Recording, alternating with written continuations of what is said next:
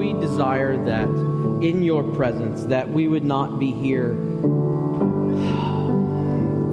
focused on things other than you. God, I know that the cares of this world sometimes can be overwhelming. I know that paying our bills, dealing with taxes, trying to find a place to live, trying to succeed in our career, trying to manage our children, trying to get along with our spouse. I know that those things are very difficult and those things tax us and they pull us down and they bring us away from you. In fact, Jesus even talks about the fact that the cares of this world will pull many people away from God. But Father, I pray that here in your presence this morning, that that will not be the case. That this morning can be a morning of a new beginning. This morning can be a time when we rededicate our lives to you. And you, by your Spirit, reinvigorate our lives by being called according to your purpose, by listening to what you want us to do with our lives. Father, so often our lives are focused on what we want and what we need, the selfish ideal of a human. But God, you call us to something bigger and something greater, a life that has meaning and purpose. That meaning and purpose comes solely through you. And God, that's what we desire this morning. That as we sit in your presence, that we would know you, that we would relate to you, and that we would follow you. Father, one of the ways that we can do that this morning is to be able to just go to you and take all the things that we have in our lives that doesn't need to be there any sin, mistakes, errors, brokenness, selfishness, hatefulness that's in our hearts. Just take it to you, ask for forgiveness for it bring it all out, get the junk all out of the closet, go to you and ask for forgiveness. Let's just take a moment, each of us individually, to go to you, God, and to make forgiveness, to ask for forgiveness, to make things right. Let's do it now.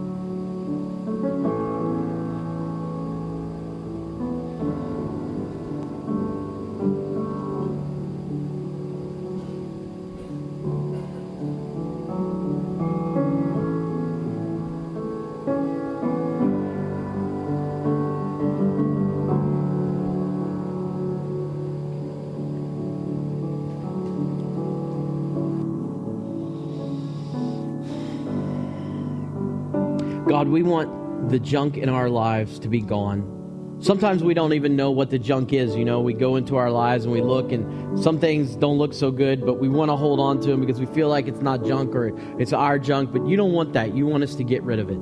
So, Father, I pray that we would do that today, every other day that we go through life. Father, we thank you that you have brought us here this time, that we can be in your presence, that we can be challenged from your word to live according to the calling and the purpose that you have for us. Father, we thank you that you didn't just create us, put us here with no objective, no purpose, nothing to do, but Father, that you gave us a great calling because of what your son Jesus has himself done. Father, we ask this morning that your Holy Spirit would be in our lives, equipping us. So we're going to talk about this morning, equipping us and helping us to succeed in the ministry that you have planned for each of us. And so, Father, we pray this in Jesus' name. Amen.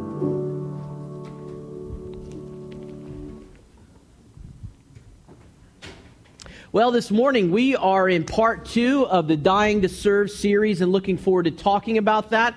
Dying to Serve, that's the topic, that's the issue that we've been dealing with over the last week, and we're going to deal with this week. It is really a sub theme of our annual theme.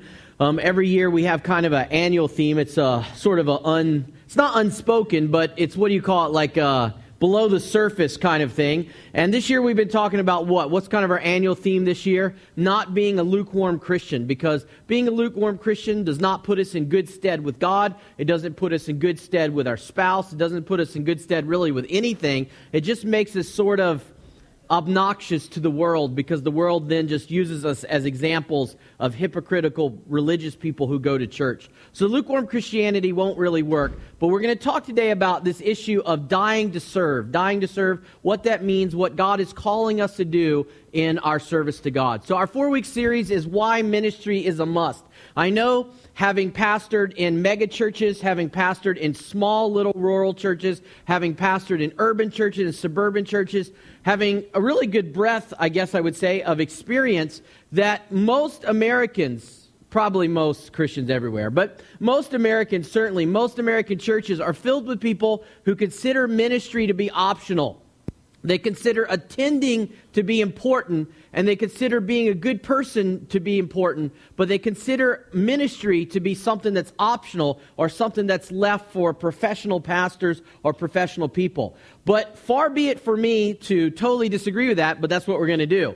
Um, simply because the idea of there being a professional pastor or professional ministry, the idea that every person doesn't have a role, is not an idea that was ever a God given idea that was a hierarchical idea that has come into our society because of a variety of reasons that we won't talk about today.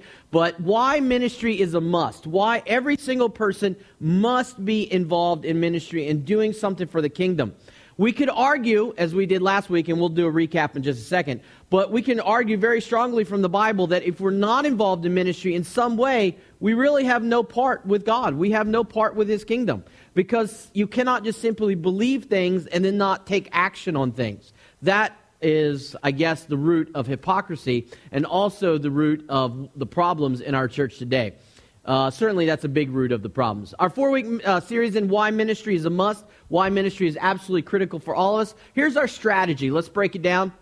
Last week, we talked about why we must serve, and, and I gave you a really strong argument of why we must serve. Um, it affected me. I hope it affected you. If you weren't here last week, you definitely should check out the podcast. Although, because of the week I've had, it's not up yet, but I'm going to do everything I can to get the podcast uh, for last week up for last week and the podcast for this week up uh, also before I leave on Monday. Um, and so the thing is, is that why we must serve. Let's talk about what we talked about. We looked at the very simple passage at the end of John where after, G- after Peter denies Jesus three times, you guys remember right before the crucifixion, cruci- wow, crucifixion, Peter denies Jesus. So then Peter has a chance to meet Jesus again after the resurrection, after he's risen from the dead.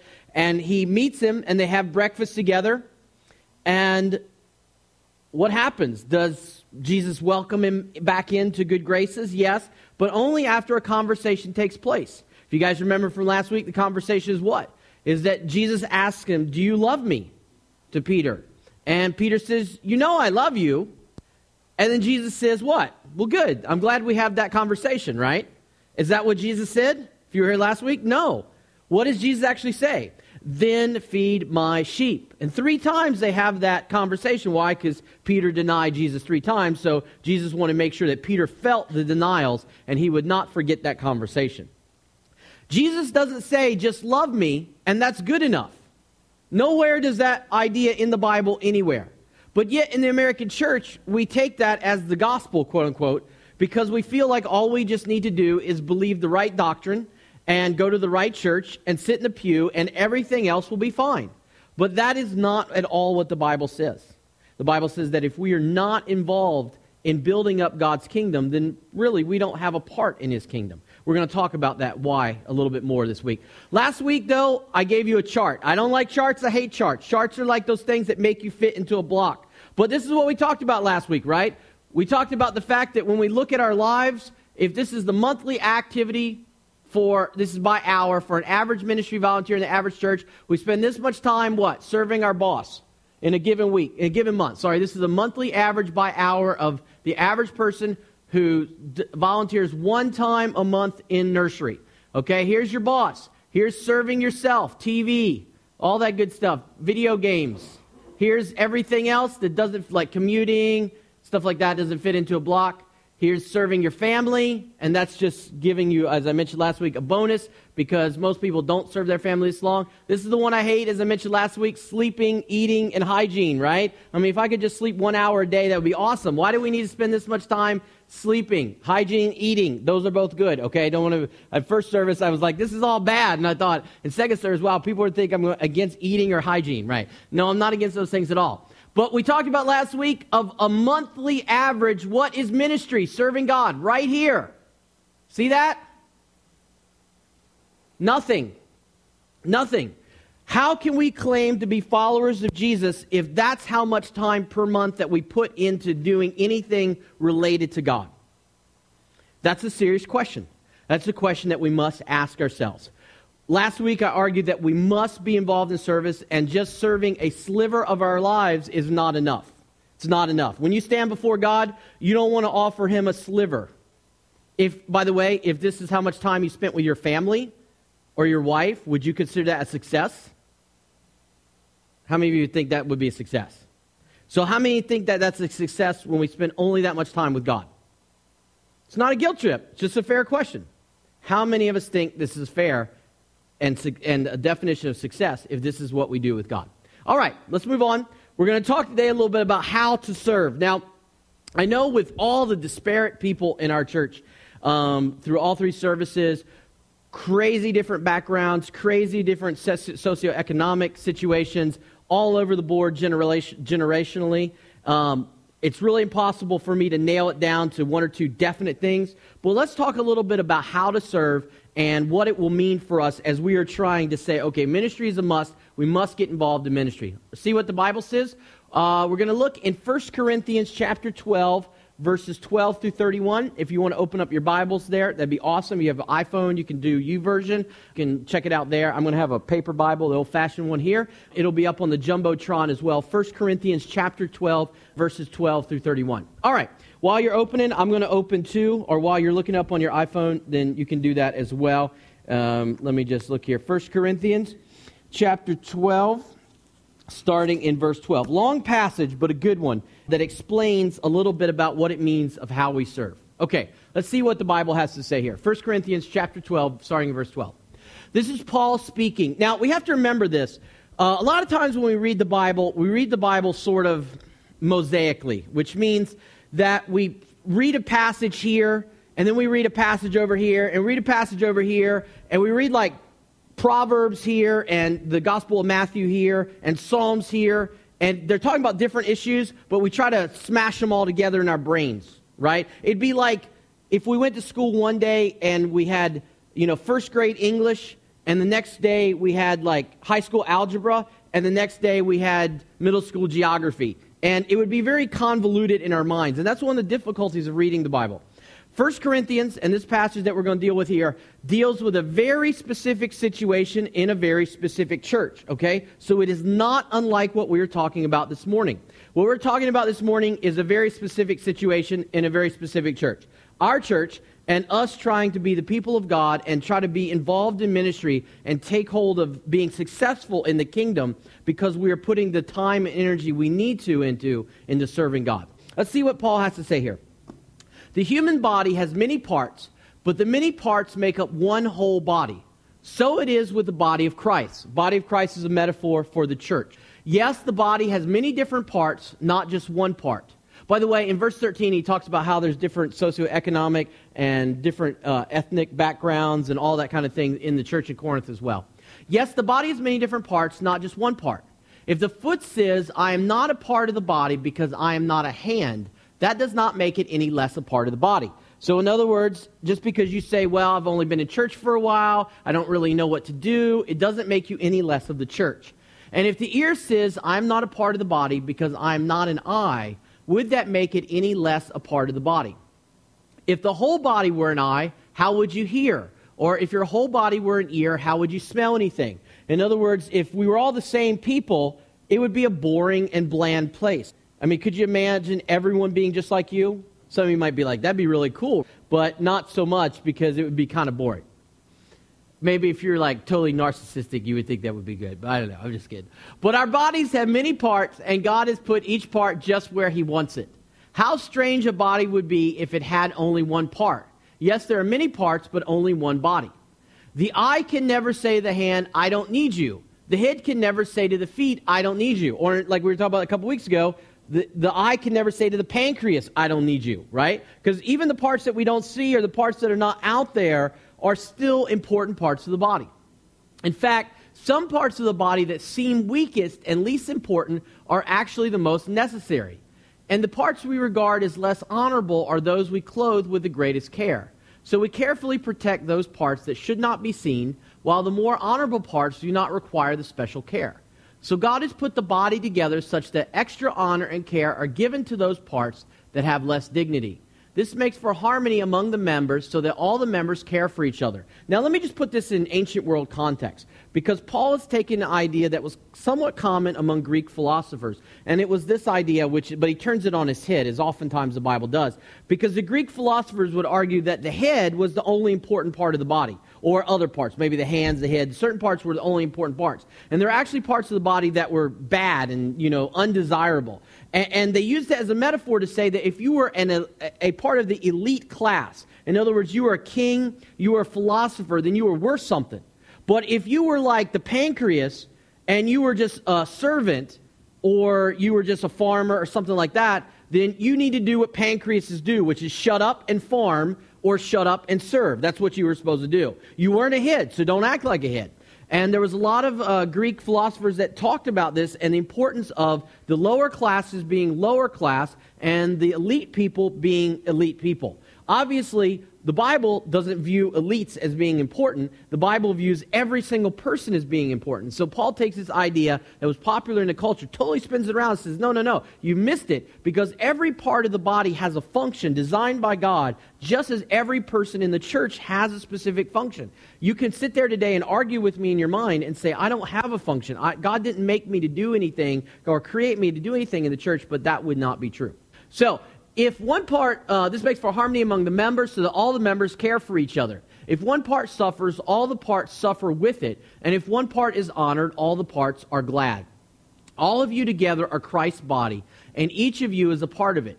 Here are some of the parts that God has appointed for the church. And then he goes into a long list about different examples that was really popular in the time of the Corinthian church. So you should earnestly desire the most helpful gifts. So, in other words, whatever gifts are needed in that time and period, that is what you should desire. Two ideas that we're going to talk about this morning. If you want to look in your bulletin, there's some handout there, and you can fill in the blanks if you're a fill in the blank kind of person. Number one is this is that two ideas are really two issues that are involved with us figuring out how to be involved in ministry, how to serve. Number one is that we all have a part in serving. I cannot emphasize this enough, and I know that some of you are so conditioned by church culture which church culture can be good, but it can also be really bad. So conditioned by church culture and your culture at large, which says that you don't really have a part to play, that there's really nothing for you to do. You're too old, you're too young, you're too educated. You're too overeducated. You're too inexperienced. You're too new. You're too female. You're too male. You're too whatever. It doesn't matter. If we want to get anywhere as a church, to really be the people of God as God intended for us to be, we have to recognize that every single one of us has a special gift, and we all have a very important part in serving. We all have a place, we all have a mission, we all have something that God has designed for us to do. Every believer has a special purpose within the body. Every one of us has something that God has specifically given to us that we can do. How many of you believe that you can do everything very well or better? How many of you feel that you're excellent in every single thing you do? Anybody here feel that way? Kirk, do you feel that way? No, he doesn't feel that way. Let's just pick on me, for example. There's some things that I feel I do very well, but there's other things that I'm poor at. You guys know, and it, part of it's because of my background, and part of it's because the life experiences I had before God called me into ministry. But I am not the most empathic, sympathetic person. If you've ever been around me for a while, you know that I just don't have the ability to relate to people's emotions like I wish I did or like a lot of other people do. Now, fortunately, I married someone who was the totally opposite of me, and I think she could uh, relate and be empathetic to anyone that God ever created in this world. But that's the beauty of us all working together because things that I'm not strong at, other people are strong at. Some of you are out there and you'll say, well, you know, I don't really get this because, you know, Pastor can, can talk and he can preach the gospel and he can share the gospel and he can explain the gospel, and I can't do any of that. But what people don't realize a lot of times is that every believer has a special purpose within the, body, within the body of Christ. And that special purpose you have, they help each other and they work together with each other. I can't speak on Sunday morning unless there's at least 40 or 50 of you doing things during the week to make this even happen. And this is for an average sized church. I mean, when you go up to a larger church, you have even more people that's a necessity to make things happen. A lot of those people do things behind the scene that you would never see, meaning you, meaning the average person who comes to BBC. But it doesn't mean that it's not important, that it's not special. Every believer has a special purpose within the body of Christ. In fact, let me just say it this way. If you're not involved in ministry, the result is that you are messing it up, not just for you, but for everyone else too.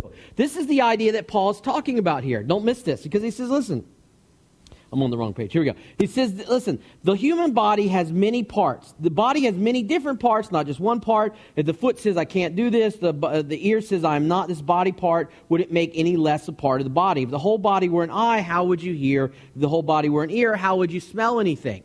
What would happen if the pancreas just, and I know this is a really bad joke, but I'm going to do it again, I'm sorry. If the pancreas just stopped pancreating for one day, would that be good? Would that be bad?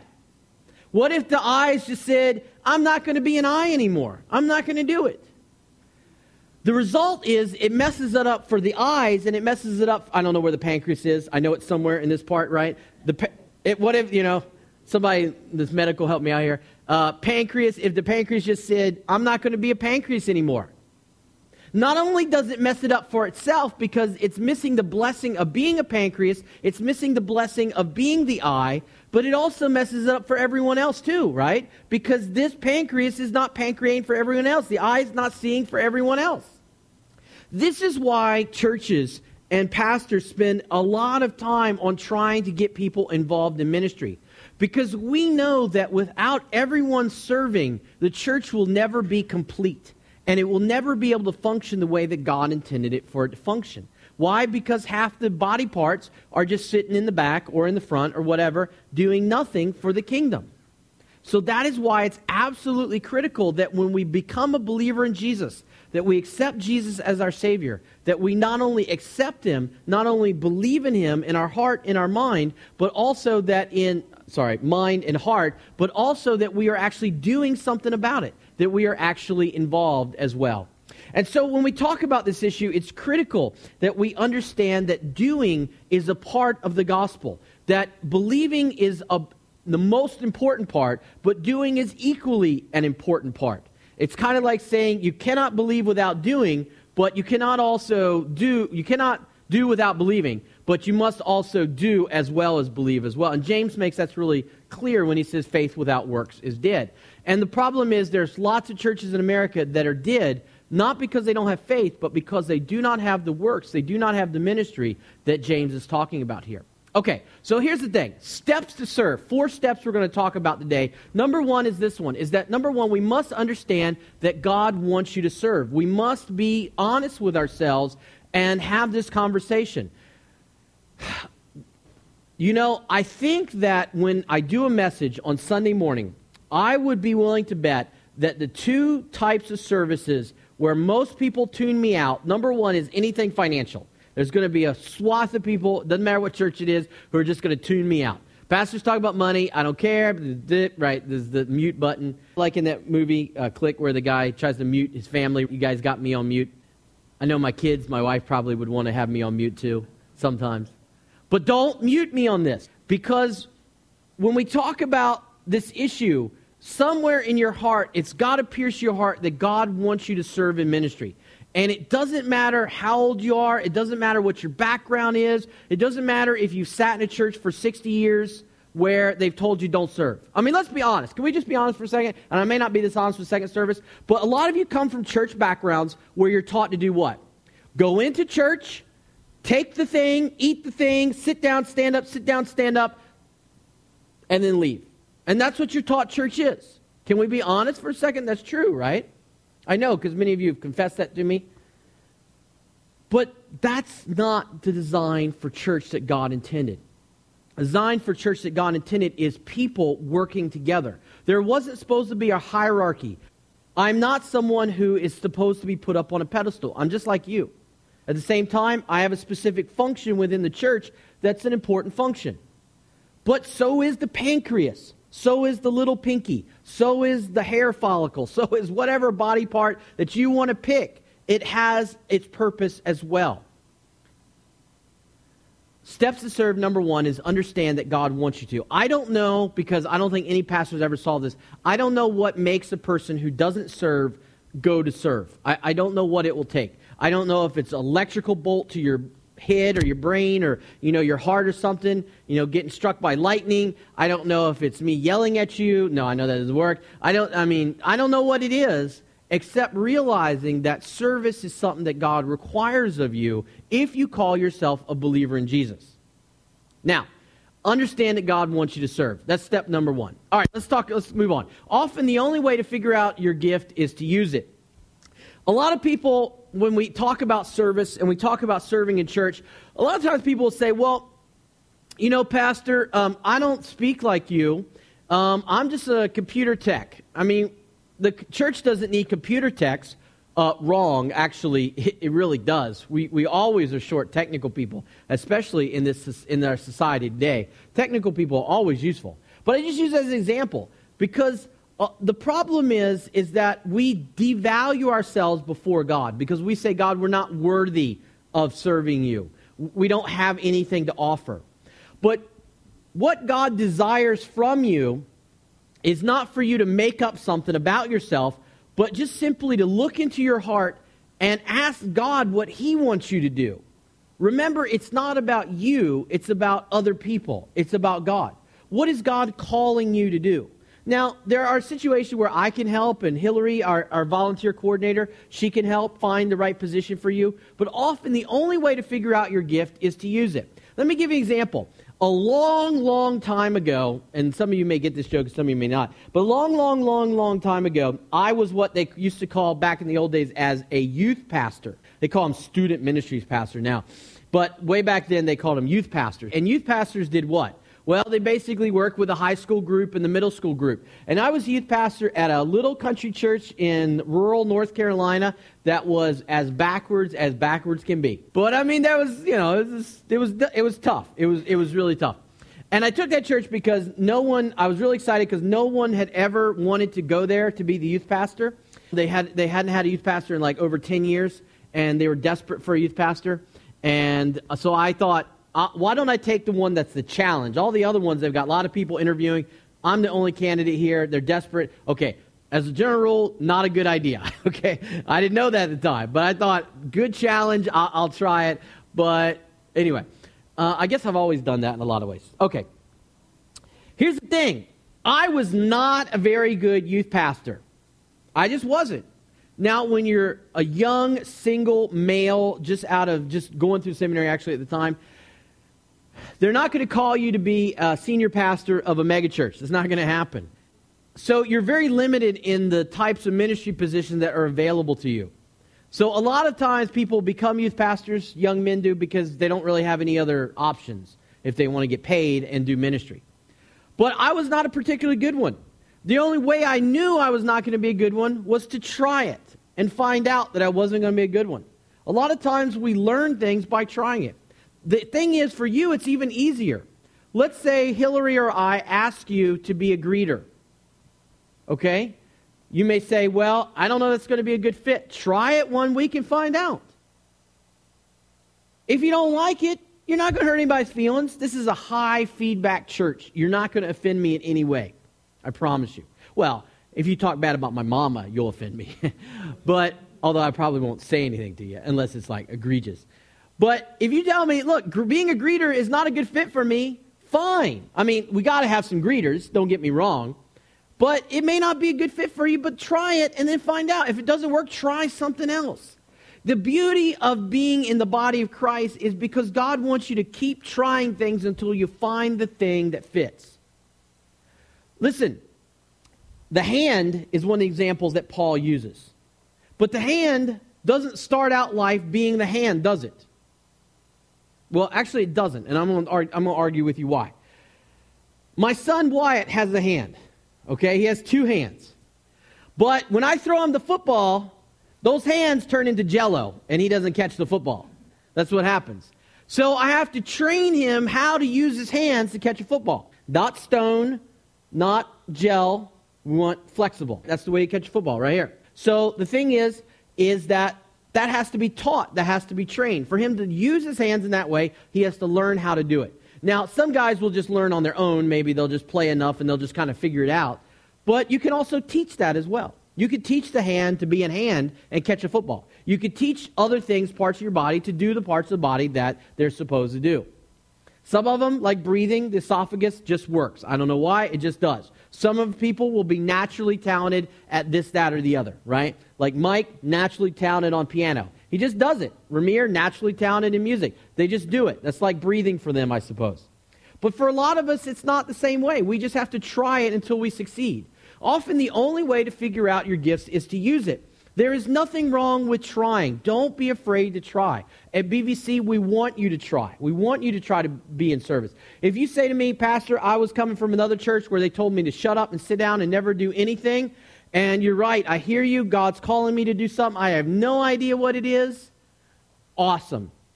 All you need to do is just let me know that, let Hillary know that, tell her what you, you know, we'll ask you some questions about what do you like to do, what do you do for fun and then just try some things until you find a good fit for you.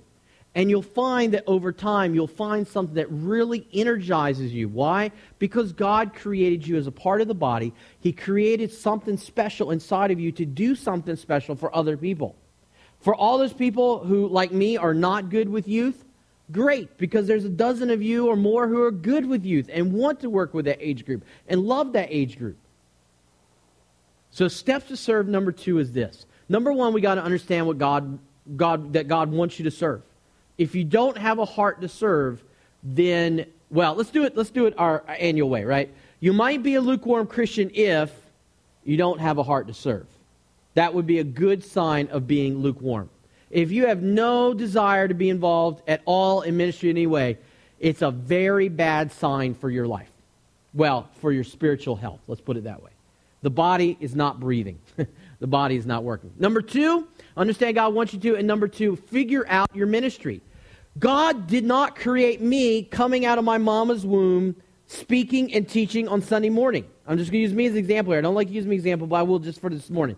I didn't even want to do anything with the church when I first went to seminary. When God first called me to seminary, I said, I'll go to seminary, God, but I am not going to be a pastor in a church. You can forget it.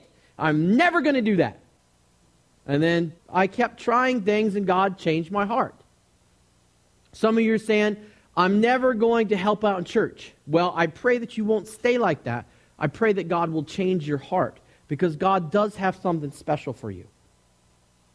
Let me just mention last week I highlighted nursery, but let me highlight greeters. Every Sunday morning, because we live in an urban area, we get tons of guests every single Sunday based on our size, tons based on our size. We get tons of guests every single Sunday, many of whom have never been in a church before or who are scared to come into a church or are just afraid that this is going to be like some kind of cult thing or we're going to be weird or whatever it is. They come in with bad marriages, they come in with terrible weeks, they come in with struggles in their lives.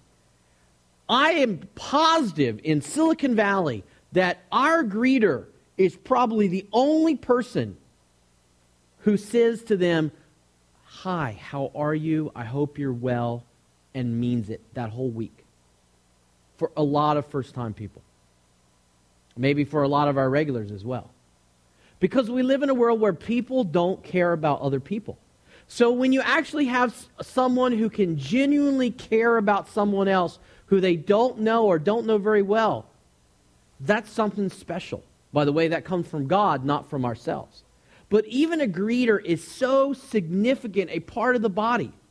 I mean, I asked Seth to be our, one of our 11 o'clock greeters, right? And he was like, why me? You know?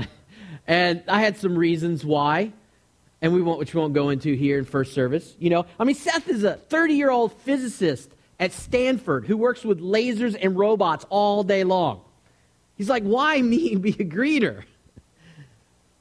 But you know what? The ability to be blessed and bless others with a not just a superficial hi how are you but a real love for other people is quite significant even though it's easy to think of the greeter and make fun of them to think of them as just being some happy smiley person who greets us on sunday morning but instead someone who is really extending the love of christ to people who need it people who need it figure out what your ministry is telling me you don't have a ministry is not going to cut it because I know you're lying to yourself and I know you're lying to God.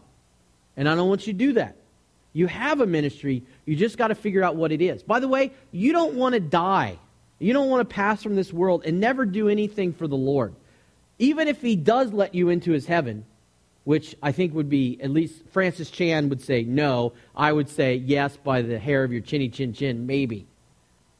But you don't want to have such an impoverished life where you never love someone because God loved you, where you never serve anyone because God served you first and you didn't do anything with it. By the way, there's a parable in the Bible. Does anybody remember? It's the guys who get the money from the king and they dig and they're told to invest it. And what do they do? They dig a hole and they put it in the hole, right? I mean, how many of you put your your your cash and your gold bullion in your mattress instead of the bank? That's the same thing. We don't do that. All right. Lastly, let's move on. We must serve according to need. This is really important because we got to understand that serving is according to need. You know, about couple years ago, a lady came into our church. She was coming from another church, and she said, Pastor, I've got a great ministry for our church. I want to channel spirits, if that's okay. And I said, Well, you know, I, I think the Bible kind of precludes that. she's like, But we're going to do it for good. We're going to channel spirits for Jesus.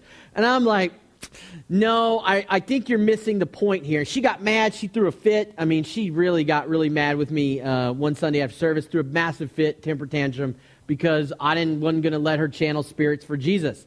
Beyond the fact the Bible says that's uh, wrong um, and not good, the bottom line is, is that what good does that do to the least of those? I mean, is that going to improve our is that going to help our church? Are we going to reach people for Jesus that way? Are we going to care for our members that way? Are we going to, I mean, I don't know.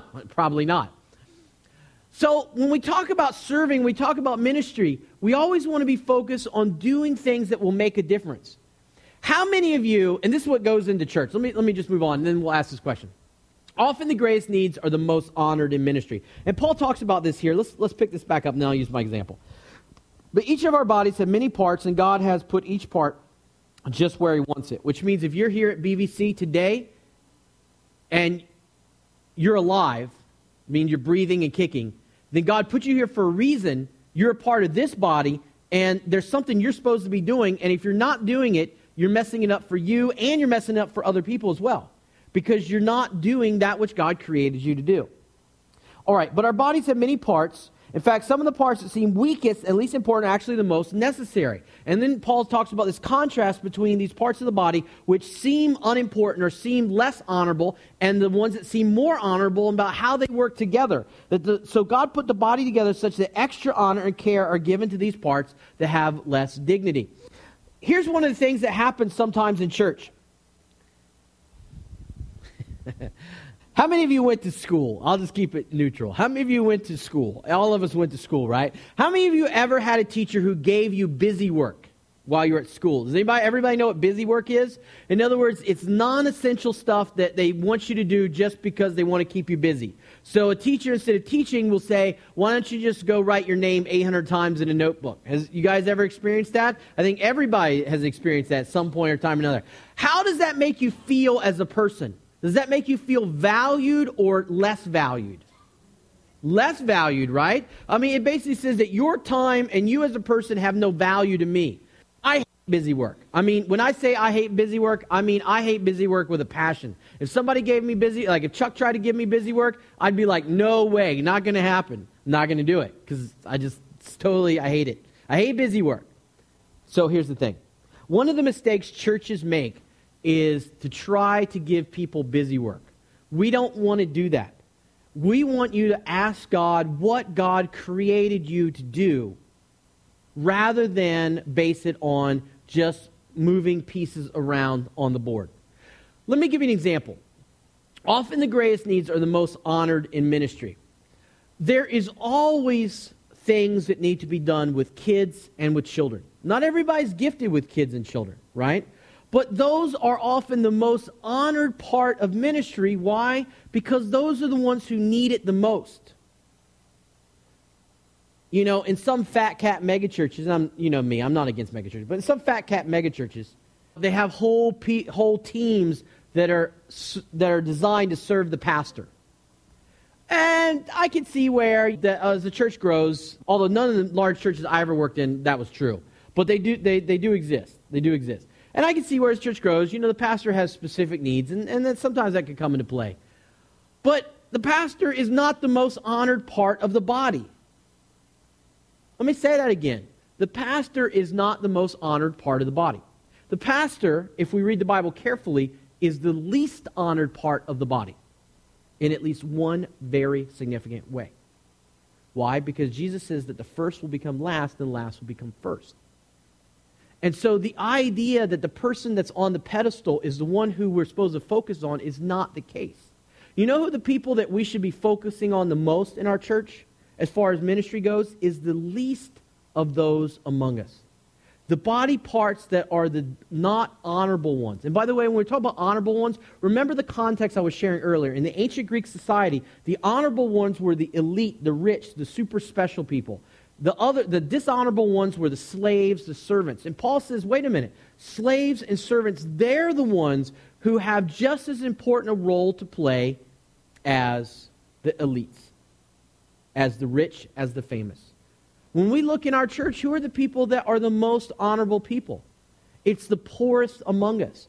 It's the weakest among us, which in our situation largely involves children. It's the people that struggle through life. Those are the ones that we should love the most and serve the most. Again, I mentioned this last week. No church should ever have to beg for people to be volunteered in kids' ministry. But yet, every year, every church in America that I know of, certain statistically, 99%, on when September rolls around, actually usually before September, July and August, the pastor, the children's pastor, they get up front and they beg and they beg and they beg people to serve in kids ministry. But the irony is that that is the least among the people in the church, and they're the ones that we should serve the most because they're the ones who need us the most. You know, I'm a guy. If you didn't know, male, father. And so, as a man, a lot of times when the kids are screaming, my first reaction is to do what? Just let them scream. right? Just, just, just, let them do it, you know, to my wife. If I'm doing something, I'm just like, just, you know. My wife's like, no, and jumps up and, you know, nurturing the children. And that's important because nurturing is really important. And we have a huge opportunity to nurture the children that are in our church. And yet, as a, as a whole, BVC has failed in that area over the years. It's never succeeded. I mean, if we rate ourselves, you know, we get some A's and B's. I mean, every church, if honest, every church is going to have A's, B's, C's, D's, F's. But one of our struggles has been in the area of children's ministry. We have never even got an A or B in children's ministry, I think, ever since the founding of this church that I know of ever. Now, maybe we go back to 30 years, maybe we'd get a better score. I don't know. But certainly in, in the remembrance that I can remember or that many of you can remember, we're failing in this regard because the body is not being the body. The body is just being sitters, but sitters is not what God wants. Often the greatest needs are the most honored in ministry. We should feel good about ministering to the least of people in the church because that is what God wants us to do because they're the ones who need it above all else. Steps to serve number three is this make sure you fit a need. God's not calling you to channel dead spirits. He may not be calling you to kids, but He's calling you to do something. And somehow that, that something that he's calling you to do is going to be able to fit a need within the church, or if you have a, a, larger ministry vision, if you're ministering also outside the church, like a crisis pregnancy center, or a Namaska mission like Dennis does and, and Selena does in Nicaragua, or Art does in the Philippines, whatever God is calling you to do, that's where you need to find it. That's where you need to do it. But you're only going to find that by experimenting. Okay? Only by trying are you going to get there. Lastly, real quickly, the Holy Spirit equips you more than you realize. I know that the biggest excuse you're going to give me is you don't know what to do because you can't. God didn't make you to do anything. You're just a whatever. I'm just a plumber, Pastor. I don't know what to do. I can't do anything. But you are misunderstanding what God wants to do in your life. It's not that you are in your own power going to serve other people. Why? Because your selfishness, as the Bible talks about, your selfishness, your sinfulness is too great. You're not going to naturally do that. It is only the power of God working in your life that will equip you and it, the Holy Spirit will equip you more than you realize. What does equip mean? What is that right there? Anybody know what that is? We're in football season now, right? That's right. Shoulder pads, uh, cleats, helmet. And that's the equipment you have to wear if you're going to play. A lot of church people think that the equipment that they've got is just the equipment that they've got. But it's not. The Bible says that God is the one who will equip you and give you, more specifically, the Holy Spirit is the one who will equip you to serve His purpose. So if you want to serve, a big part of it is going to God and asking Him to provide you with the right equipment so that you can do the things that He has asked you to do. You're only going to find that out by experimenting. The only way you're going to find that out is to go through it and try a couple things yourself. Steps to serve. For everyone here, number one, understand that God wants you to serve. I don't care how old you are. I don't care what kind of excuses you got. I don't care if you're a failure at everything you've ever tried. It doesn't mean that God doesn't want you to be involved. Number two, figure out your ministry. Just try things until you succeed. Number three, make sure you fit a need. And number four, ask God to equip you, and He will do it for the right ministry for you for your life. So here's the question the question is you guys have to decide whether you're going to remain lukewarm for the rest of your lives or whether you're going to embrace the calling that God has for you. God didn't create you here on this planet to be a software engineer. He didn't create you on this planet to be a plumber. He didn't create you to be a nurse or a financial executive. Those things are nice and good and you need to do them. Having a job is absolutely critical. You must have a job. It's really important. But he created you for something more than that. What is it? And far be it for you to go through your whole life and never know why God created you and put you on this planet. What a sad statement that would be. And I pray for all of you here, I pray that none of you would be in that category and all of you would seek out to know what God made you for and that you would take hold of it, embrace it. Don't let the world, don't let the enemy whisper in your ear and say that you're not, you can't do it, you don't have gifts, you don't have skills because it's a lie. Stop believing the lie and take hold of the promise that God has for you. Let's pray.